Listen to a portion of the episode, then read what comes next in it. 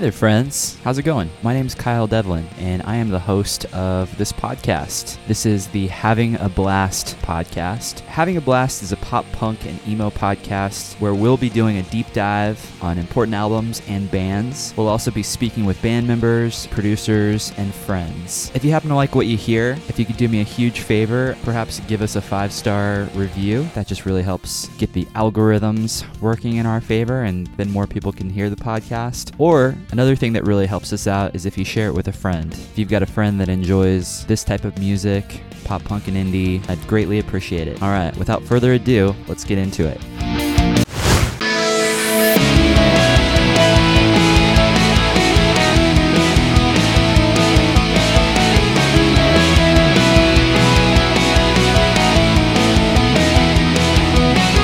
friends. Welcome to the show. On today's episode, I'm very excited because I'm speaking with my friend Christy G. Christy G is many things, one of which is the podcast host for her show, The Christy G Podcast. She's interviewed some amazing artists like Chris Carrabba from Dashboard Confessional, Kris Roe of the Ataris, Matt Pryor of the Get Up Kids, and many, many more. She's also an extremely creative person. She's an artist who does custom portraits for folks, as well as a maker of buttons, stickers, pins, and artwork. I started following her a few years ago on social media, and I've always enjoyed her enthusiasm for all things 90s, but also because she's a fan of pop punk and emo of the 90s and into the 2000s. I also really enjoy the fact that she's a big fan of Empire Records, as that's one of my favorite movies that I grew up with, and it makes total sense that she's making buttons now that not only honor the film, but also pays tribute to so many different bands and different things. It's just just really cool. We talk about doing creative work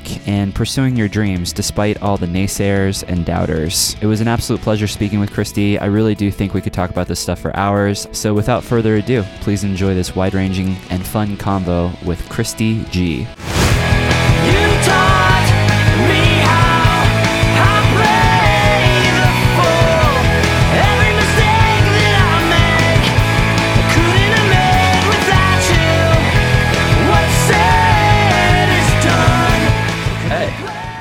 thanks again for agreeing to do this. This is yeah, I'm excited. This is exciting. It's almost shameful, but 30 episodes in, I think, on my podcast, and you're the first female. So oh, thank sweet. you for doing it. Of course, I'm really, really pumped. I figured we would just start right out of the gate. I've been following you, I guess, for a couple years now, and oh. I'm not exactly sure what prompted that. I'm not exactly sure how I found you on social media, but I think the first thing that I really gravitated towards when looking at your social media presence is your love of the 90s oh, and yes. as well as music and pop culture and things like that. I think we have a lot in common there. We kind of grew up in the same time period. I grew up in the 90s. I remember mm-hmm. it well. It's kind of hard to believe that it was many decades ago now or multiple decades. I know. I refuse to believe that. It, it, certainly doesn't feel like it, does it? But no, no. Uh, you're from Bandera, Texas, originally. I am. Yes. And that is a smaller town in Texas, I believe. I think I've driven through it maybe once. Oh wow, that's yeah. that's surprising. yeah, um, I, I, used to be in a band and we toured Texas oh. quite a bit, so we were going from small town to small town. But is that near Austin? It's closer to San Antonio. It's about eighty okay. miles from Austin. Mm-hmm. Okay, cool. Yeah, I've spent yeah. some time in San Antonio too. Did you go to Warped Tour in San Antonio? Oh, I did. Okay, cool. Yeah. awesome. Yeah. My first band, we were really fortunate. We played the Warped Tour a few years in a row and twice in 2002 and in 2003 we played san antonio oh, yeah. i have family friends in houston so it was always nice going through there because we had a place to stay but i remember san antonio was those two years it rained uh-huh that's probably really sticky i remember i was there okay you were there that particular year or those particular uh-huh. years i remember oh, yeah one of the years, I think it actually flooded in San Antonio. We were getting ready to play, and we were fortunate because we had all of our gear up on the stage, and then it was just flash flood out of nowhere. Wow. And we were thinking, wow, if we if this had happened 30 minutes earlier, all of our mm-hmm. stuff would be just in the water. wow. I remember specifically getting totally drenched that one year, and we'd always go to like a Denny's afterwards or something. All of us, we just walked in like a big hot mess, just soaked. But it was really, it's really was fun. When you're kids, it like doesn't bother you as much. It was yeah, exciting. absolutely. Yeah, as an adult, I'm such a whiny baby as an adult. When I get sweaty, I just want to immediately retreat to my home and get clean again. Mhm. But as a kid, you're right. I think we would sweat pretty much for 10 to 12 hours out at Warped Tour. And then we'd go hang out all night at a diner or something like a Denny's or Mhm. something and didn't really think about it. It was just what we so did. true. And it was a And blast. Paramore wasn't Paramore like coming around around that time? I think maybe. I think they might have been a little bit later. I feel like Okay. that first record came out in around 2004, 2005 ish. Ah, that does make sense. Okay, that's yeah, I remember 2002 was noteworthy because I remember that was the year that Drive Through Records was banging on all cylinders and they had their own Ah. stage at the Warped Tour. And that was what was really cool for us because we were stoked to be even Yeah. in the same area and we were obsessed with Drive Through Records and we were obsessed with a lot of the records that they were putting out around that time. And then 2003 was a little bit, I think, a heavier Warped Tour. That was the year that I Mhm. remember Thrice was on the entire thing. The Used was really blowing up. Glassjaw was really popular. So I believe 2002 was more of a pop punk oriented warped tour and then Mhm. it's things started to shift a little bit with that incarnation of the second wave or third wave Mhm. emo coming in and and I remember there was a lot more heavy bands on 2003. Yes, I think the last year I went was 2013, and I Okay. it was like a totally different thing. Like I was like, this isn't at all this. It wasn't bad. It was just weird. I'm like, this is not my era of Warped Tour. I don't really know Yeah. anything is going on. Yeah, and then there was a few years around that time like 2014 and even towards the end where they started bringing back some of the legacy bands. Mhm. Oh, and so that good. was a little bit more fun for me because I remember I didn't go for a period of time and then I went back. I wanted to pay my respects the last year, which I Mhm. think was 2017 or 2018. And there was bands like Mayday Parade in the main, yeah. and I think Simple Plan played. Okay, I recognize a lot of these bands that are coming back to play, and yeah. so yeah, good times. Warped Tour. That's a common topic on this podcast. I feel like that unifies so many different people. Totally. That tour. 100%. Okay, so Texas. Cool. I've Mhm. spent a lot of time in Texas. Do you remember there being a music scene where you were from, or did you have to drive? Oh, part yeah, no. scene? I'm from a town that's known as the cowboy capital of the world. So music scene was like country for sure. And I fought everything to not be country. And now I'm like, oh, I can listen to country all day long. I did a Peloton ride this morning. That was an hour of country music, just jamming. It was fun. But Nice. as a kid, I was being rebellious and I was like, I want nothing to do with this. And then I met my first boyfriend, who I'm still like best friends with to this day in 1996. And he introduced me to Tooth and Nail Records Okay. which is where I found like MXPX, and that kind of opened up a portal. But yeah, the closest shows were San Antonio, so it was a good hour drive to go, Okay. or even buy music. You had to drive before iTunes, you know, go hunt Yeah, it down. absolutely. Did you Yeah. discover? So you said '96, so that was a couple Mhm. years after Dookie, and when Mhm. mainstream, that third wave of punk came in. Were you Mhm. listening to Green Day before that, or was MXPX kind of like your introduction to pop punk? Well, it's funny that you mentioned Green Day Dookie. My parents actually bought me that CD the year it came out. Good parents. I think That's really yeah, I think it's I think it's funny awesome. because my parents were young when I was born. They're like 17, 18. So I honestly think they wanted it and they just wanted me to have it so they could listen to it kind of thing. Um, so I think I love your parents. Pretty cool, right? Yeah. Um, so yeah, so I listened to that a lot. And so I came I fell into that the mainstream, like whatever's on the radio. But Yeah. I think MXPX was my first look out into like the underground kind of indie kind of stuff. But definitely Green Day was a big one for sure.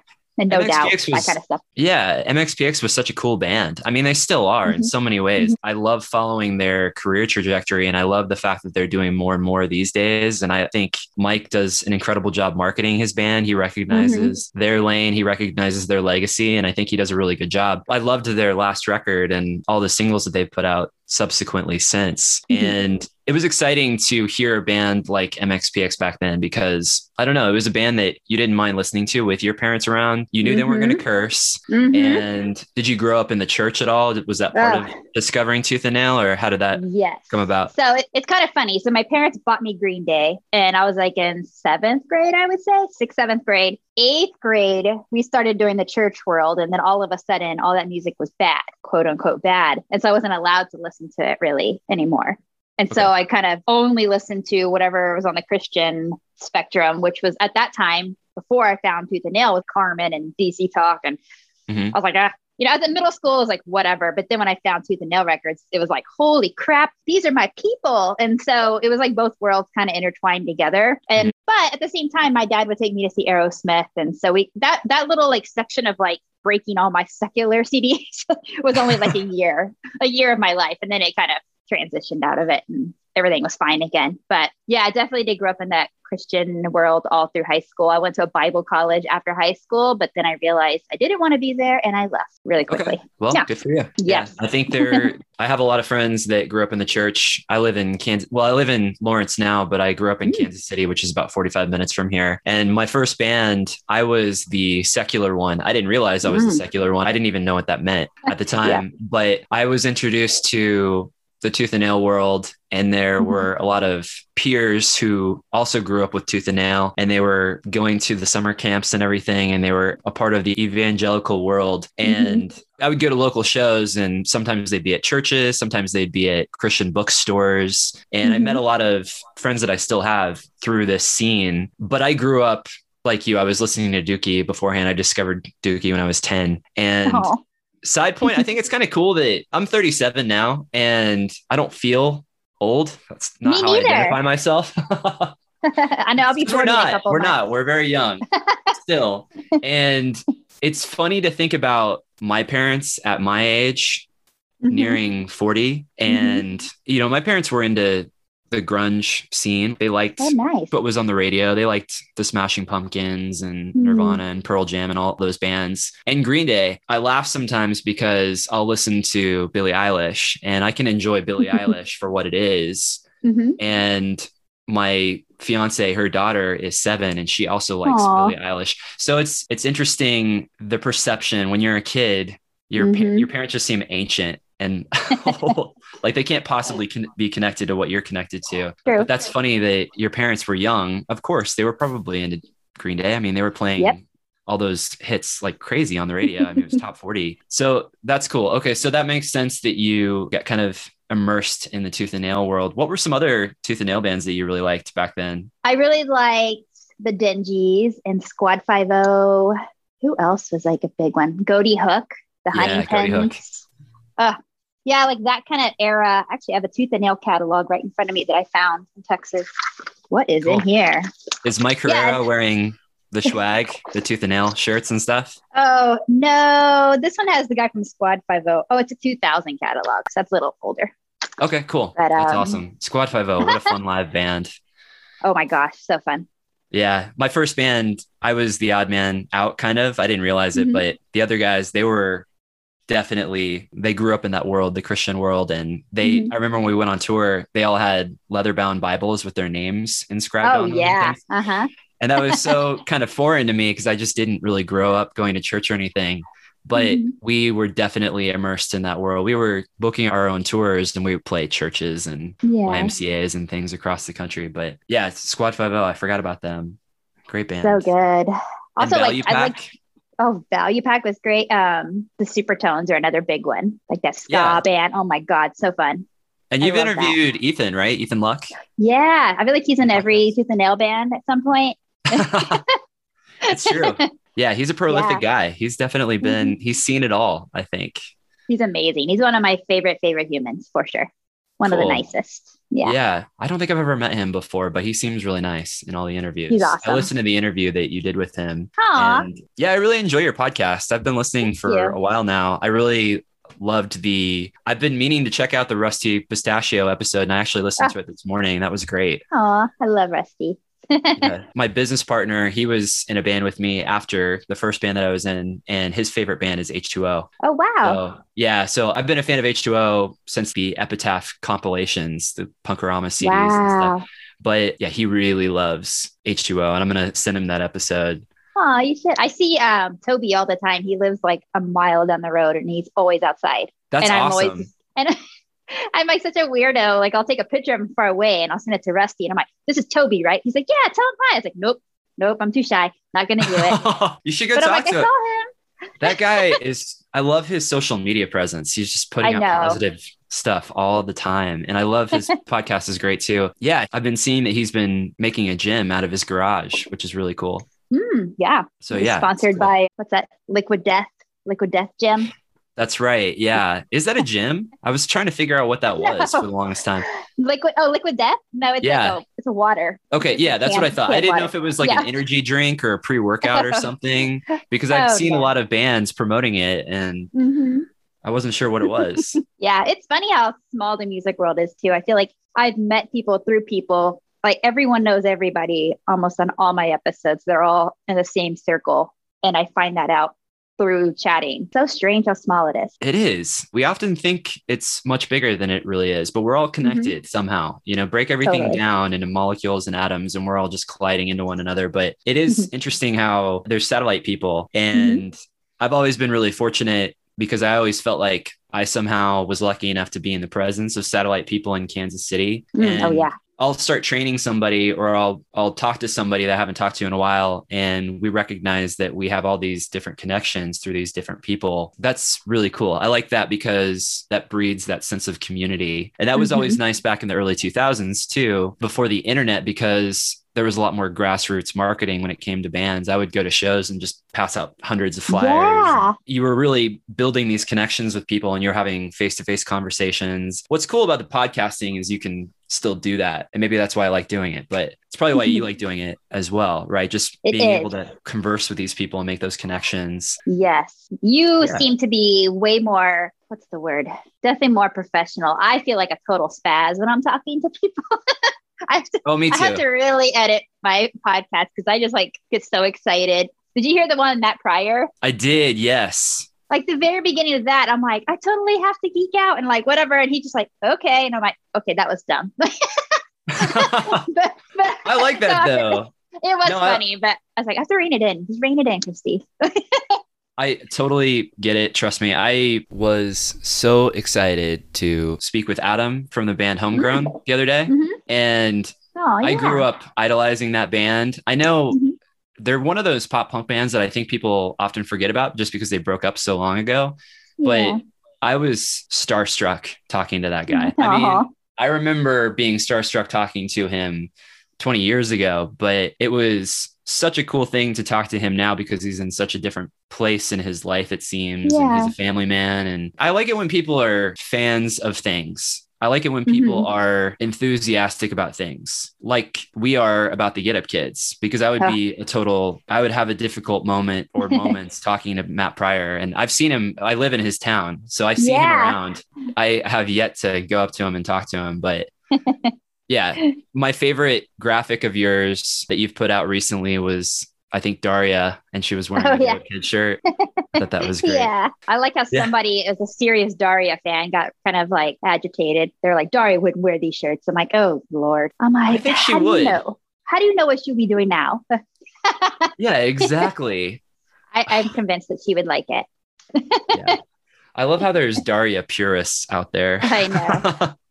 They're like, she so would never funny. wear anything on her t-shirt, just black. oh, it's That's so good. So you moved out to Los Angeles. I Mhm. was reading your bio and it said you moved out there in 2007. I did. Yeah. Yeah. Been out here for 14 years. Is that right? I've lost track of time. Yeah. 14. 14. Yeah. 14 and a Which half crazy, years right? almost. It's wild. What Mhm. prompted that? What prompted the move? Oh man, I met a boy on MySpace. that, That's how that it always happens, Christy. I know. So I found him on MySpace that he at the time was the tour manager for a band called Shiny Toy Guns. Oh yeah, And I remember them. I'd, I'd never even heard of the band at the time, but he had really cool hair. So I was like, oh, he seems fun. and uh, he um, flew me out here for our first date and took me to Disneyland. So I was like, Wow. oh, this, this guy's cool. And then um, about six months later, all right, I'm going to just try it. And I packed my, little it's so like movie, like I packed my Volkswagen Beetle up with all of my stuff in my car and drove across the country. And I've just been here since. Cool. And uh, That's awesome. we were together six years, but oh, I married wow. someone else. Okay. yeah. Uh, That definitely gives context. I mean, Mhm. I was hoping that he didn't fly you out there and take you to Disneyland. And then I don't know, you guys immediately end the relationship as soon as you get out there. Oh yeah. Because No. that's happened to people, I think. Oh That's- yeah. So, okay, cool. That's a great first date. I'm going to fly you out. We're going to go to Disneyland. So Yeah. I got to give him props for that. was that awkward getting to know each other while standing in long lines. Like, well, um, okay. But um, yeah, it was it was really he was a good guy. It just didn't work out in the end. He's married to someone else. I'm married to someone else, and it, it's all good. Okay, cool. That's Yeah. great. I'm glad you guys are both happy. Yeah. I also noticed that in your bio, you said that you started working at a high end retail store in LA. I did. That was interesting. I'm sure it was. I'm sure you experienced a lot of different things out in LA. I Uh-huh. mean, I've been to LA several times. It's definitely a different world out there. hmm Even compared to Texas, I think Texas Oh, yeah. is its own world in many ways. hmm And the Midwest, where I'm from, I definitely feel more parallels to Texas than I do. I have family in Houston. They're very nice. So, and all the people that they've associated with are very nice that I've met over the years. But I think there's Mhm. more parallels with the people from the Midwest and Texas than maybe the Midwest and California. California is just kind of it's a different universe. I remember the Mhm. first time I went out there, I was 18 and it was almost like a culture shock. And I think you even mentioned that in your bio. You mentioned that it was a bit of a culture shock going out there. Were there any really interesting things that occurred while working retail out in LA? Yeah, I think my favorite story from that store, I was just standing in there because high end retail, you don't, it's not like H&M or you get like thousands of people all day long. It's like you get 10 customers maybe a day because Mhm. they're spending $1,500 on a hoodie. It's that kind of stuff. But I was just standing there and in walks Alice Cooper wearing a poncho, like a Mexican poncho. and he was just, I was just like, I'm not worthy, you know? Um, That's awesome. Yeah. You got to throw the he Wayne's was- World in there. yeah. but he was super cool and he was like looking for his wife. And I guess I was like slouching. Like I was just like hanging around. He's like, he just comes and like takes my shoulders and he's like, okay, stand up straight. Much better. Have you seen my wife? And I was like, oh my God. I was like, what's happening? Um, that so that was fun. But I got to help people like Taylor Swift, Usher was a big one, Russell Brand. So that's a really Cool. fun like run in Rihanna. She came in high as a kite one time and that was pretty fun. Um, Oh, but that's incredible. You met Rihanna. I'm just, yeah, yeah. She was definitely like high, probably like I don't know, nothing crazy, obviously, but she came and was like rubbing my tattoos on my arms. It Wow, was like, okay. ooh, and I was like, ah, okay. Celebrities um, really want to touch you. I know it's weird. Same with David Hasselhoff. He told me I was cute, like Juno of all things. I'm like Juno, like because that movie like was like The so movie, popular.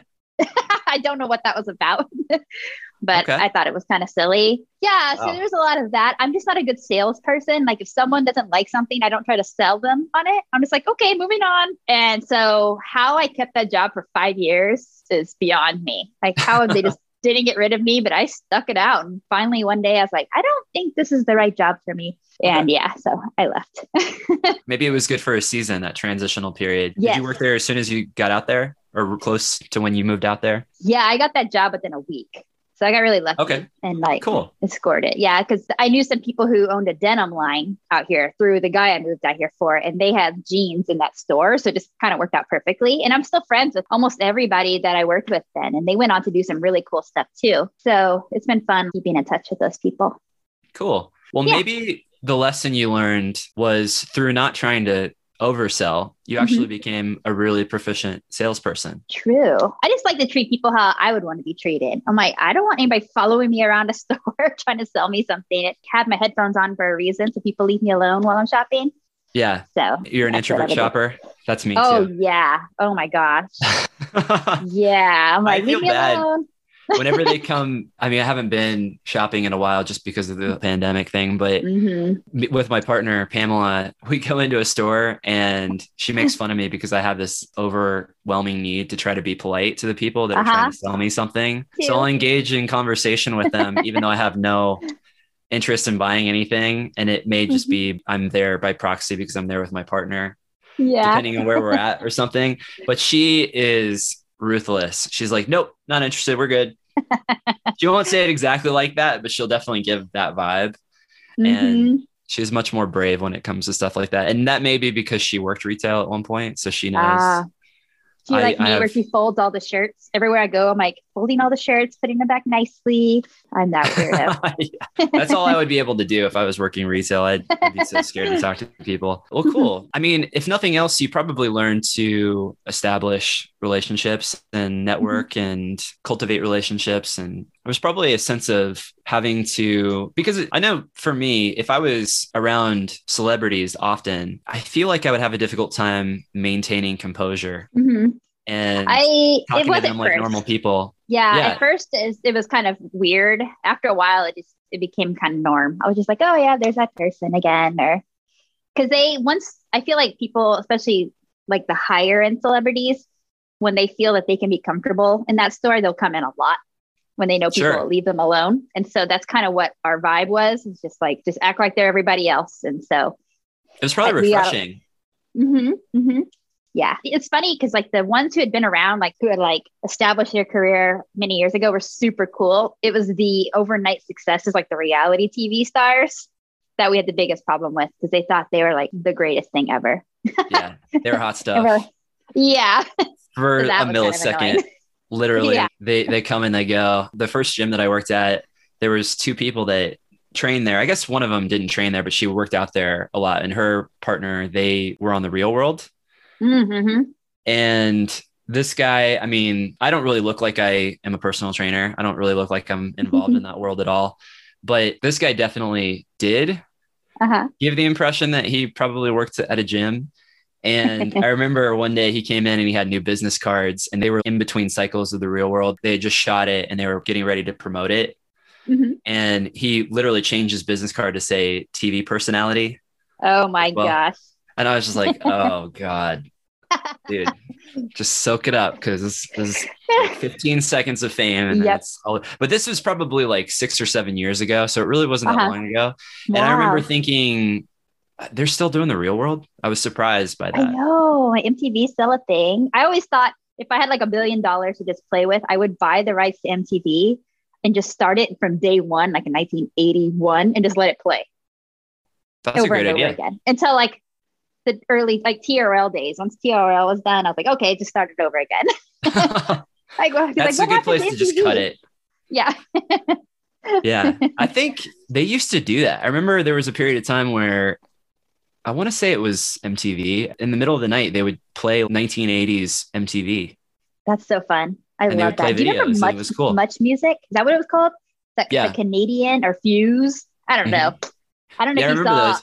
My Instagram when I went back to Texas. I found VHS tapes and it was like MXPX and like Dashboard playing live on Fuse that I had VHS recorded a zillion years ago. And I was like, oh, look what I found. I'm like, that was a good station. They actually played music. I sound like an old person.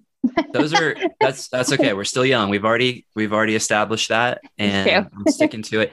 That doesn't really seem like that long ago. Literally taping things on TV Yeah. because it was exciting when you would see this underground band being hoisted up by Fuse or Mhm. Much Music. Because I remember that too. I remember there was a period of time where it seemed like all the screamo bands they all had videos where they were playing in a white warehouse and yeah. Fuse was just playing those videos on Mhm. regular rotation. I remember there was a Thursday video and a Hawthorne Heights video and a from first to last, and it looked like they were all in the same location. Taking Back Oh. Sunday did one. This Oh. photograph is proof. And So good. I remember around that time, Fuse was really promoting a lot of those bands. That probably did a lot for their careers. That's awesome though. I love that. Yeah, yeah. So good. Man, Good I used to go watch Taking Back Sunday at this little venue in Austin called Emo's that maybe fit 100 people. Yeah. It was the best. we played there quite a bit. Oh, actually. Nice. were- Yeah, Oh, the one good. time we ever played South by Southwest was at Emo's with a bunch. Oh, of that's bands. the place to be. That's Yeah, it was cool. It was the old one because they've since moved, right? Yeah, eh, yeah, I haven't been to that one yet. I refuse to acknowledge it's there. just, just kidding. That's awesome. I want to say my first band, I should remember this because I actually think it's cooler now than I probably did then. We were just touring a ton, so it was just kind of blurry, but I want to say we played with Dogwood. Oh, yeah. Aw. Now I Yeah. feel like I should know this, but what band were you in? I was in a band called Game Time We Game time. Yeah, Game Time was the first band that I was in. I started it when I was 16 in 2000, and we were a band until August or September of 2004. And we Wow. toured quite a bit. We were really, really hungry. So I graduated high school and psh, we're out. We were a really small, unsigned band, but we toured quite a bit and we just tried to make friends everywhere we went. We were really good friends with some tooth and nail bands. And I think that was mainly our guitar player that hooked a lot of that up. But we did a short run with Dogwood. We played a bunch of shows with Off the Record. Cool. Um, yeah, so it was it was fun. We basically got a record deal and then broke up. So we were yeah. That is a common story, I feel like. You hear that a lot. is. Yeah, Yeah. unfortunately, because I think that was when it really got serious. Mhm. People were thinking, "Oh, okay, yeah, so this is definitely going to be another two to three years of my life at least." so that was a little scary for some people. But what I think is cool about you is you're such a creative person. And Aw. you're creative in lots of different ways. And I like anytime I see somebody being creative, whether they're building a business or they're doing it to do it. And then Mhm. sometimes people do it to do it. And then it becomes this business, right? It becomes this Mhm. almost side thing that starts generating income. I think now there's no barriers really. People can start an Etsy page. They can start making t-shirts. In Kansas City, Mm-hmm. t-shirts became really, really popular when the Royals won the World Series. That's Oh, when yeah. like all these different companies started making all this Kansas City stuff, which was really cool because I've always been a fan of the city that I grew up in, but it's not hard to set this up today with how ubiquitous it is and everything. So you've been exercising your creativity for a while and I love your designs, your buttons and your stickers. Thank you. Can you talk a little bit about that journey because it seems like this has become a business for you. Yeah, it kind of started. So, like many years ago, I would do watercolors. And then I just kind of like fell out of that funk. And then one day I was like, oh, I should just ask these people how they make their graphics. And this girl told me about Procreate. And I was like, I have an iPad. I can try Procreate. And so I just started to kind of doodling around and just kept playing with it and playing with it. And then, like you said, I was doing it for fun. And then people were like, oh, can you draw this and that? And it just kind of turned into something. So all during the pandemic, I didn't have a job. I'm still like doing whatever I can, you know? Mhm. And so it just became, yeah, a thing. And so I ordered stickers and then I've done stuff for friends' album covers and Chris Carrabba's liked some of my stuff. So he shared it. And then we collaborated and did like a couple dashboard buttons. And um, I saw that. Really cool. yeah, so just really, really fun. And it just makes me happy to just sit down and create something. And the fact I'm kind of like, it sounds funny to say because it's hard for me to talk about my own accomplishments to myself. But a year ago, I couldn't draw eyes for the life of me, like eyeballs. And now they're Mhm. my favorite thing. Like I love eyes.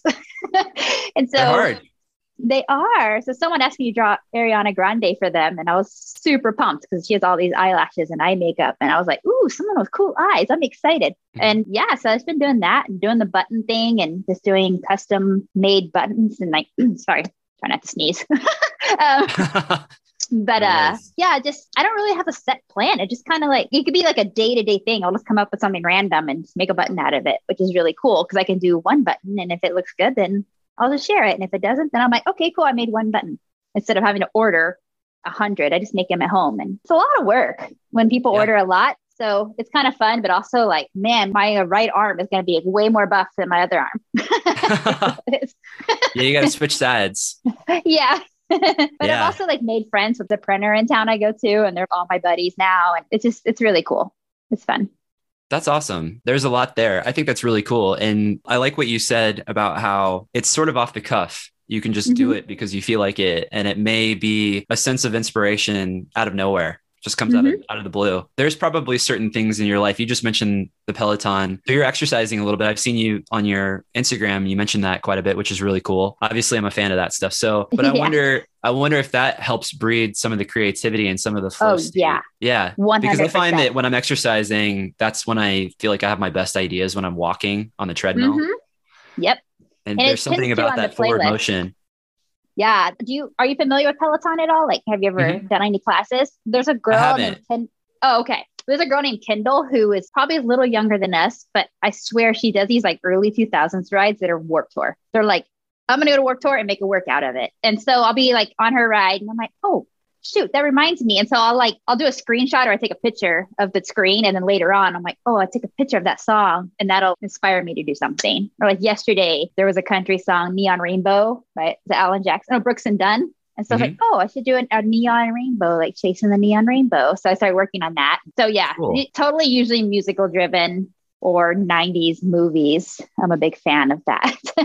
yeah. No, that's awesome. No, I love that. Mm-hmm. I mean, it's the same with musicians. Mm-hmm. And for me now, I need to get back into it. I'm kind of reusing a lot of things over the years, but I try to, on social media, if I post anything, I try to keep it as positive as possible, not mm-hmm. to perpetuate toxic positivity, but just because mm-hmm. there's so much of the opposite. Exactly. And a lot of it is related to mindset stuff and nutrition and fitness and all that. But I'll have probably my best ideas similarly to you mm-hmm. exercising mm-hmm. listening to music listening to podcasts uh, mm-hmm. uh, so it'll just spark something and that's really cool it's the same with when I was writing music, I feel like that's when the best ideas would come out. We're kind of in the middle of nowhere, and I'd be driving or something and listening to a song, and it would spark an idea or something. And I think that's why people really enjoy doing creative endeavors because they like that feeling. They like that feeling mm-hmm. of kind of entering that flow state because you'll have an idea and then you, like you said, you get to work on it for a little while, which is probably yeah. fun. It's fun too. When I first moved out here and then I worked at that high end store, I worked and lived about an hour apart, like driving. Mm-hmm. And so some of my favorite memories were just sitting in the car and listening to music. And I would always create my own music video in my mind for that song. Cool. And so I would constantly just be like on repeat, trying to create my own video for it. And then out of that came like the story that I've been trying to write for like a zillion years. And I have a playlist of songs that I sit there and I listen to as I write. And it's like 180 songs long now. And I just let it shuffle. That's awesome. That's yeah, really cool. It's fun. I like that you were literally creating the music video. Have you ever thought about doing treatments for music videos? Oh yeah. Like and my husband works in the movie industry and I'm constantly always being like, how do we do this? Or my dream job would probably be like a music supervisor for a movie. And he's creating his own movie. So I'm like, ooh, maybe I could help play around with that dream. But I really like the idea. I actually in high school, my tiny little town, we had a video class. I don't know. They didn't teach you much, but my goal was to get in there and learn something. My high school dream was to make music videos for bands. And That's then awesome. it just, I just never pursued it afterwards because I didn't know how. you know the environment yeah. i grew up in like it's like i felt like i was a, I was a huge dreamer. Anything i would say people were like how the heck are you ever going to do that? Because you'd have to move to los angeles. You're never going to live in los angeles. I'm like you're right. Or it, was, it was like this crazy dream that it was just a fun fantasy at the time and i had no idea that i actually could accomplish it which is i'm really envious of the current younger generation because they do have a lot more access for that kind of stuff. But I actually enjoy our generation too because we didn't have access to it because it was yeah. more, I feel like you had more creativity than the dream. For sure. Yeah. And the people before us, they had even a tougher time getting yeah. But yeah, you you showed those kids though because you're in Los Angeles. You've been there for 14 years, so I know it's crazy. I went to my yeah. high school reunion and I was one of the very few people that left town at that time. Really? Like every, okay. yeah, now there's like no one there. They're all gone. But I remember feeling like I accomplished something, even though I'm just working in the store. I've been in Los Angeles. I'm doing something. Hell yeah. Um, it's scary it still blows my mind that I'm here. Oh yeah. But now I can't go home. If I'm home for like more than three days, I'm about ready to lose my mind. I was just home for 10 days and it was a lot to handle. Yeah, Luckily I had trips to Austin to plan out to go to, but my little cowboy town. It was just, it's a different world, but kind of fun. Sure. if anything, it might be a good chance to unplug from the West Coast for a 2nd mm-hmm, I but I can imagine you're somebody that does a lot of stuff and you're used to your home base, which has probably now become California. I can imagine mm-hmm. after a few days, you're like, okay, I'm ready to go home. yeah. Um, yeah, for sure. That's cool. What's your favorite thing about interviewing some of your favorite artists? Ooh, when I started to do it, I thought it would just be really cool to like have them on my show just for the sake of having them on my show. Mm-hmm. But most of them have become friends out of it, which has become my favorite part. Just kind of like thinking back in time 20 years ago, I used to go wig out and see these people play music. And now it's we talk about coffee over text and send each other music back and forth. And it's really, really really cool. So I think that's been my favorite part. And um, especially finding like those good guys and, and mm-hmm. gals in the industry. Cause for a long time, I felt like I found a rut of them that were just like, ugh, yeah, like I am over musicians. I want nothing to do with these people ever again. Yeah. And so for like five years, I didn't talk to any of them. And then one day I just tried again and it opened up a whole other door. And so it's been really positive. I've gotten a lot out of the friendships that I've made. Yeah. It's still super nerve wracking when I, I feel like I haven't, I quit drinking seven months ago, but I, it was a norm for me to take a shot of whiskey or something before a podcast because I'd be so nervous. totally gotten- understandable. We used to do that Yeah. before shows and stuff too. Yeah. uh, I definitely understand the nervousness because I experienced Yeah. that as well. Are you an introvert? Do you consider yourself an introvert? Yes, and people are surprised by that. I kind of put out a vibe that I'm like, woo, you know, which I am, but also like I just rather be at home and have my core group of like five friends, and I'm happy that way. Um, Yeah. But I'm trying, I'm trying to get out more, sure. but it's hard. Well, you may be very good at extroverting. My fiance, my partner, she says that I'm good at extroverting. And I never really thought about it this way. But as far as recharge goes, introversion is me to a T. I introvert, meaning I recharge alone, but Mhm. I extrovert or have the capacity to extrovert well. And maybe that's why I felt compelled to do this podcast. The same thing for you. Yeah, You may really recharge alone, but you still, it's life giving to talk to people and 100%. Yeah, for sure. I'm always Especially like, after the even, fact. Oh yeah, but even like in Texas, like my favorite human in the world that in Texas like lives in Austin, and I remember being like, oh, I gotta drive 81 miles to Austin, but I knew it's like once I get there, I'm gonna be so pumped that I did. And it was like the best day. I was home. I was like, this is the best, and I love my friend, and it was Yeah. really, really cool. That sounds like an introvert.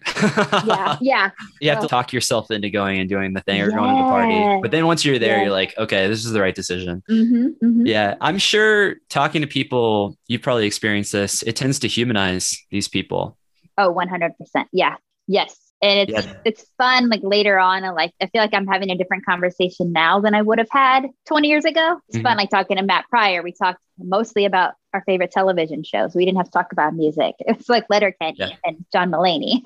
so uh, it's fun amazing. because I'm like, oh, I get to hear this other side of them I didn't know, which I wasn't even planning on talking to him about. It just worked out that way. Yeah. And Matt is a family man. He's got Mhm. Four kids, I believe, three or four kids. Chickens. and it's funny it, sometimes i'll go to shows i mean it's been a while obviously with covid and everything but Mhm. i would see his kids at shows sometimes Aw. and i think that really humanizes them too because you're thinking Mhm. oh yeah your dad's a legend no big but yeah. he's also a dad and Uh-huh. his daughter i think her name is lily i'm pretty sure her name is lily Uh-huh. Pryor.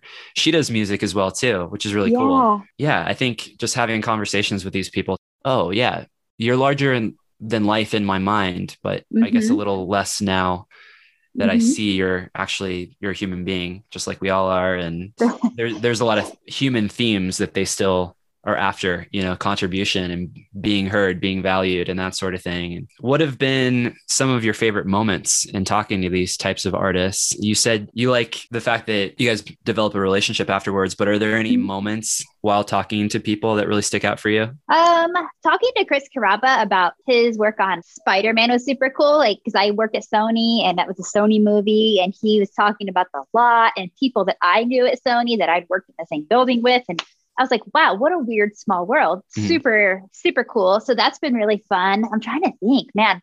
I was going to tell you a really quick, fast little story about the Matt Pryor situation. So, and like how we did the Zoom, he was like, oh, this is my number. We'll just call and I'll record over the phone. And so I texted him, like, this is the information. And all I got back was a bunch of emojis and a New Amsterdams song. And I was like, oh my God. And so I'm like, my, I listen to a lot of true crime. So I was like, is he trying to tell me something? So I'm listening to the new Amsterdam song like over and over and over. And I'm like, it's like a new Am song. So it's kind of sad and sappy. And I was like, what is this? And then the emojis are super random. So I'm like trying to analyze them. And the whole time it was just his phone or something in his pocket was moving around and it just accidentally sent me. But I was like, trying to does he not decipher wanna- the code Yes. I was like, does he not want to do it anymore? Like, is he like mad? What did I do? but anyway, what is he trying to tell me yeah. there's, And there's something embedded in this message so stressed out. But yeah, so I think that was like my funny moment with him. And then I think Carrabba for sure was just really fun because we talked about further and just like the, I don't know, like it's hard to explain, but just I like going into my conversations. We're just gonna have a chat. Like I'm like you, I'll like have a certain amount of questions, but then I'm just like, I'm gonna let it flow. And just the places that it went, and then listening to all his favorite songs that eventually became some of my favorite songs that I'd never heard of. Mhm. And it's just that I think it's like my favorite part is like it re gives you more not I, I'm terrible with the words today. I'm so sorry. No Um, worries. You're good. but like there's been like certain people I'll chat with and then it'll get me super psyched to go listen to their band again in a different light. Cause I'm like, oh, I can see kind of where these songs came from now, or I see what kind of person this person is. So I can understand the song better. Mhm. And it's it's been really fun. It's it's like changed the way I, I hear the music, Yeah. if that It- makes any sense. it can enhance it. Sometimes I listen to other people's podcasts like yours and, and others, and I'm a fan of podcasts. I, I'm listening quite often. And Mhm. not only does it humanize them, but you're right, it does do something. I think it connects people a little bit more. I Mhm. understand why musicians wanted some level of mystique back in the day.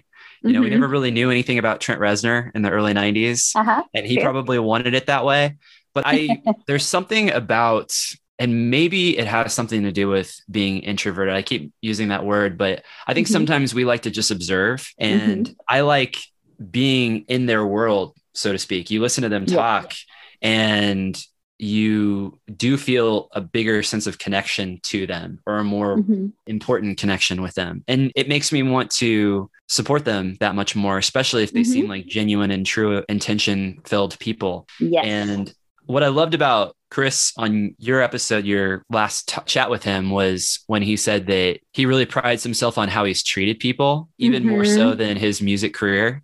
yes. I thought that was He's really cool. Yeah. Yeah. I think I have a quote somewhere on my Instagram because that was so good about how he's more proud of the kindness that he's shown to Mhm. people. And I'm like, it's so true. Like that goes such a long way. Yeah, For sure. absolutely.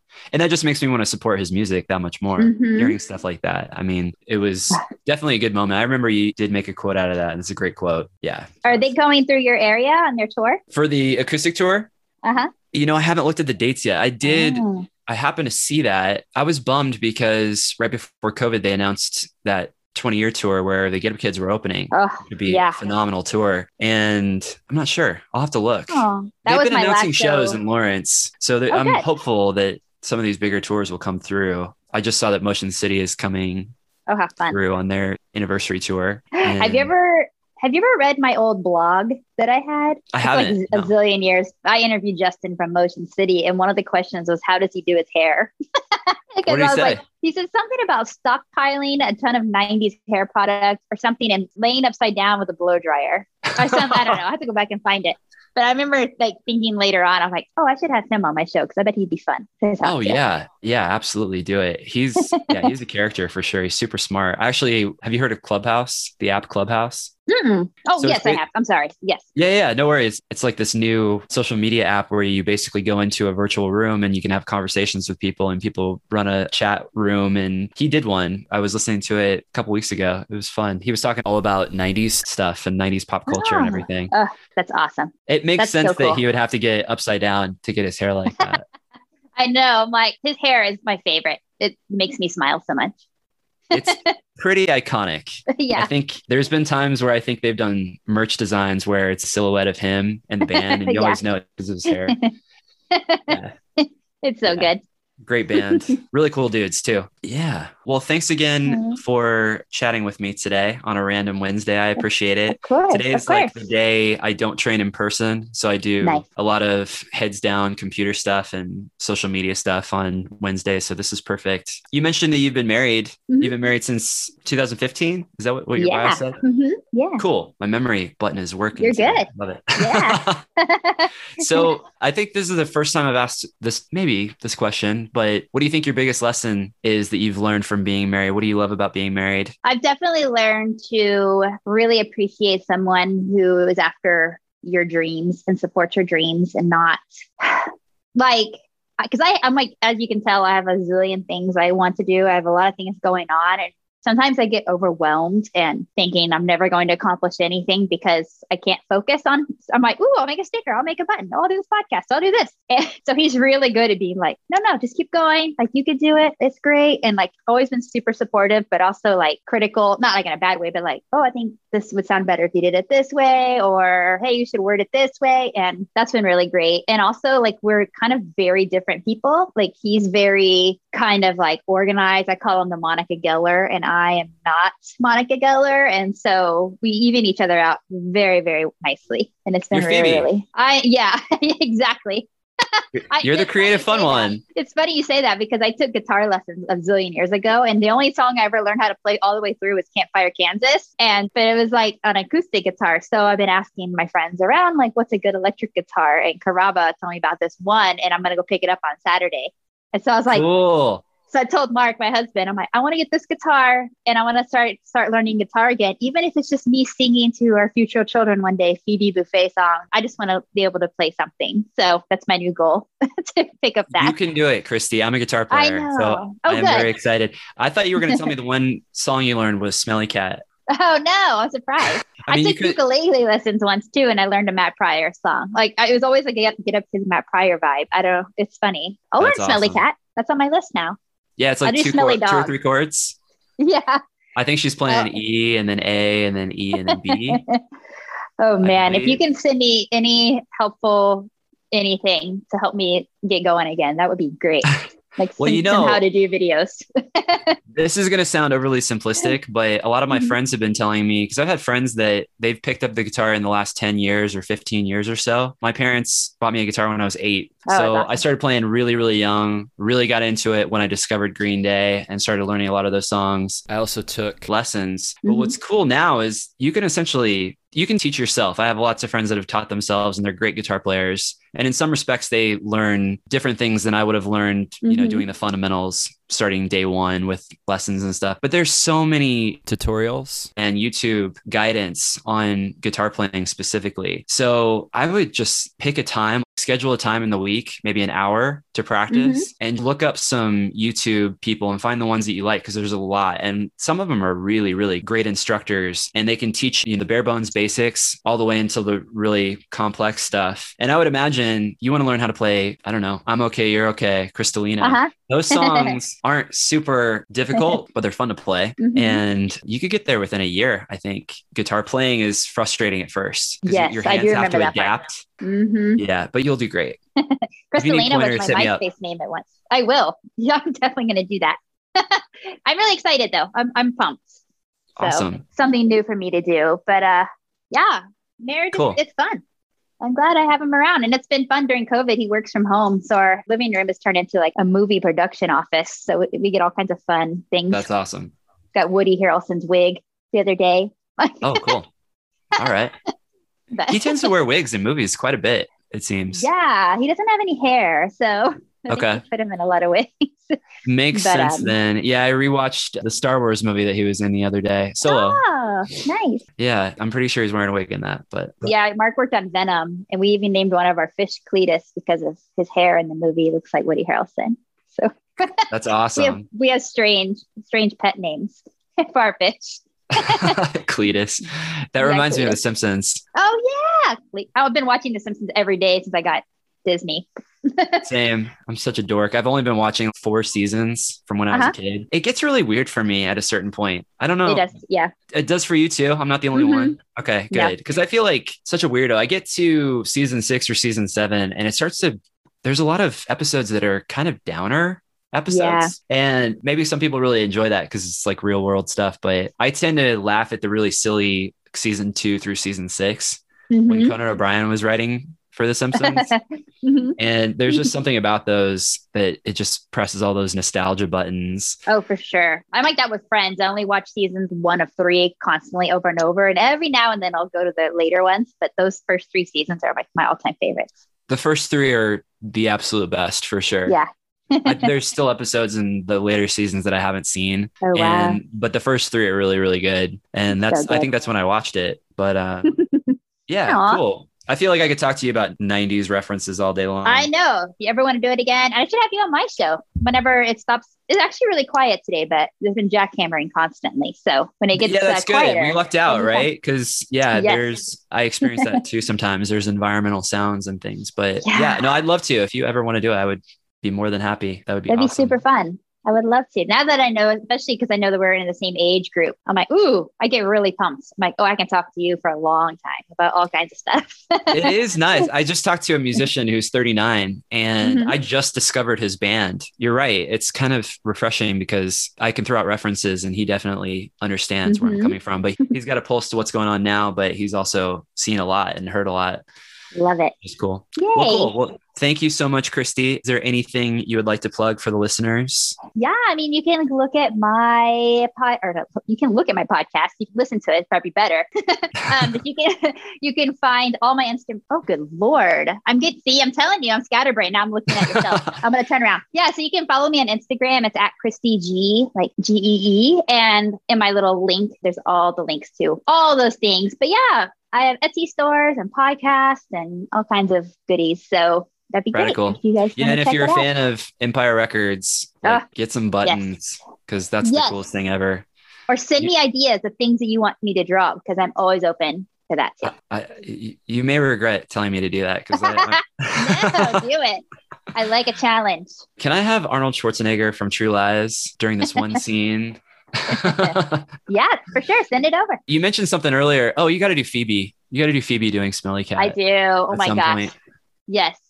That I would need be to fun. do. Man, I know. I've I have a whole, whole list of ideas, and sometimes I'll write them down. The typos come out. I go back. I'm like, what the heck was this supposed to say? It'd be like instead of smelly cat, or it'd be like smiley, you know, Rat. fat or something. Yeah. I'm like, what's smiley fat? What's that? So I'll write that That- down. That might actually be funnier. Uh, Yeah. Before we go, Uh-huh. do you have a? I wanted to ask you this because there was a period of time. One of my best friends in the world, he actually unfortunately passed away back in Mm, 2012. sorry. But we used to make buttons Uh-huh. and we made all my band's buttons and he would go to shows and he would literally make thousands of them Mm-hmm. and bootleg all these different bands, you know, the Get Up Kids, uh, all those bands around that time. And we literally used the ones that you crank with your hands, the little Uh huh. button makers, the three inch buttons, the small ones. Okay. Is that what you have? Is that what you use? Um. Well, my thing it's not very small. It's like the size of like trying to think of what to compare it to. this thing was um, like this big. It had like a little crank. yeah, and then you slide the thing from side to side. Yeah, it does this thing hmm you flip Yeah, it. very similar to that. Yep. Okay, cool. Yeah, no, that's awesome. I still have my old button maker around here. Like, Oh. I, I need to get it out and start making some buttons again. It's fun, like the things I'm learning. Like you have to put a certain weight of paper in there. You have to make it exactly the same size. If they come out wrong, the other day I made six buttons to make one button because I kept doing it wrong. I was like, oh, good God. So it's a lot of work. Yeah, we used to do that too. I remember I would have to cut them out by hand on the Uh-huh. paper. And then it was a game changer because we bought this thing that was, it just did it automatically. like It a hole little- punch type thing, right? Yeah, exactly. But I've it was huge. Yeah. Oh, it was such a time saver because I remember vivid memories of me being an 18 year old Kyle with my buddy, and we would watch The State and just make buttons all day long. But Oh, that's fun. You should make buttons. I totally encourage that. Make make make buttons you, for your podcast. Of course. I should. Yeah, that's a good idea. Well, cool. Yeah. Awesome. Well, thanks again. Everybody should check out your podcast. It's a lot of fun. Yay. And yeah, have a wonderful rest of your day and your week. I'm sure I'll talk to you soon. Yes, thank you again so much. It was totally super fun. I had a lot. Sure, absolutely. It was a pleasure. Thanks for doing it. You're welcome. All right, Christy. See ya.